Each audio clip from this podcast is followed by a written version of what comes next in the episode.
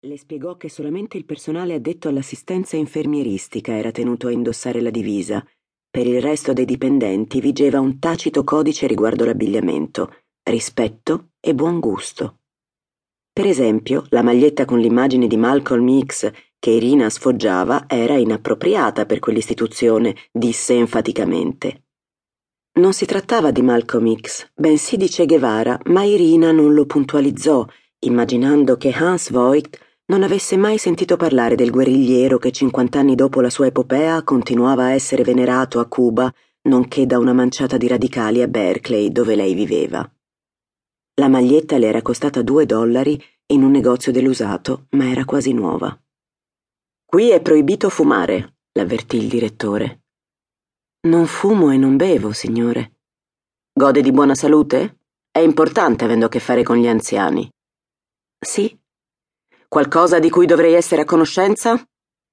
Sono appassionata di film e romanzi fantasy. Ha presente Tolkien, Neil Gaiman, Philip Pullman? E per arrotondare lavo anche i cani, ma non mi prende molte ore. Ciò che fa nel tempo libero non mi riguarda, signorina, ma al lavoro non può distrarsi. Naturalmente. Mi creda, signor Voigt, se mi dà un'opportunità vedrà che ci so fare con gli anziani, non se ne pentirà disse la ragazza con simulata disinvoltura.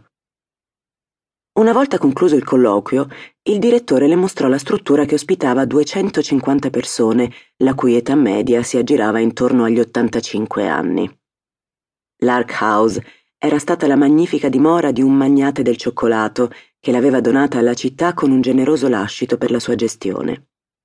C'era la struttura principale, una palazzina pretenziosa in cui si trovavano gli uffici, le aree comuni, la biblioteca, la mensa e i laboratori, e una serie di gradevoli edifici in scandole di legno che armonizzavano con il parco di dieci acri apparentemente selvatico, in realtà ben curato da un esercito di giardinieri.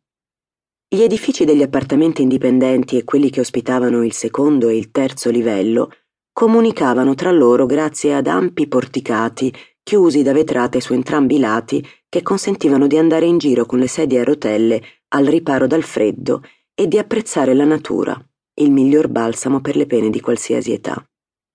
Il paradiso, una costruzione separata in cemento, avrebbe stonato con il resto se non fosse stata completamente ricoperta da edera rampicante. La biblioteca e la sala giochi erano aperte a tutte le ore. Il salone di bellezza aveva un orario flessibile e nei laboratori si tenevano diverse lezioni, da quelle di pittura a quelle di astrologia, per quanti ancora ambivano a essere sorpresi dal futuro. Nel negozio degli oggetti dimenticati, come recitava l'insegna sulla porta, gestito da volontarie, erano in vendita abbigliamento, mobili, gioielli e altri beni scartati dai residenti o lasciati dai defunti.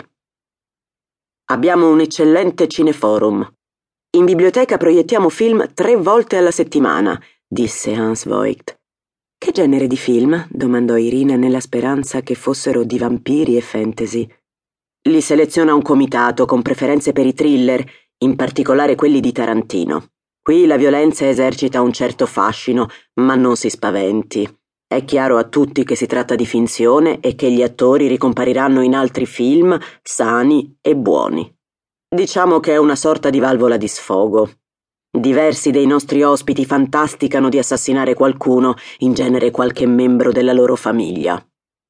Anche io, replicò Irina senza esitare. Pensando che la ragazza stesse scherzando, Hans Voigt rise compiaciuto. Nei suoi dipendenti apprezzava il senso dell'umorismo quasi quanto la pazienza. Nel parco di alberi centenari scorrazzavano fiduciosi scoiattoli e un notevole numero di cervi. Hans Voigt le spiegò che le femmine venivano lì a partorire e ad allevare i piccoli fino a quando non fossero stati autosufficienti e che la proprietà era anche una riserva di uccelli, in particolare di allodole, da cui il nome Lark House. Alcune telecamere installate strategicamente permettevano di osservare gli animali nel loro habitat e già che c'erano anche gli anziani che potevano perdersi o essere vittime di qualche incidente. Per il resto, l'Ark House era priva di misure di sicurezza. Di giorno le porte rimanevano aperte e a fare la ronda c'erano solo due guardie disarmate, poliziotti in pensione rispettivamente di 70